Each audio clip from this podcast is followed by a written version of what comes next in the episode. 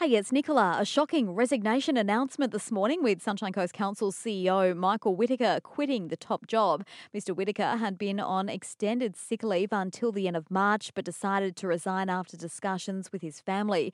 Due to the local government election caretaker period starting on Saturday, the recruitment process for a new CEO will be undertaken by the next council, with council senior executive Warren Bunker to continue as acting chief executive officer in the interim.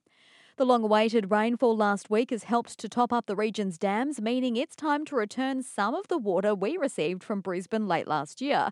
From today, SEQ Water will reverse the flow of the southeast Queensland water grid between Baroon Pocket Dam and Brisbane. The idea to help preserve water in Wivenhoe Dam, which is still sitting at its lowest level in more than a decade. And we've got enough to spare with other local dams, including Wappa sitting at 101% capacity, Ewen Maddock Dam at 98% and Poona Dam 100% full.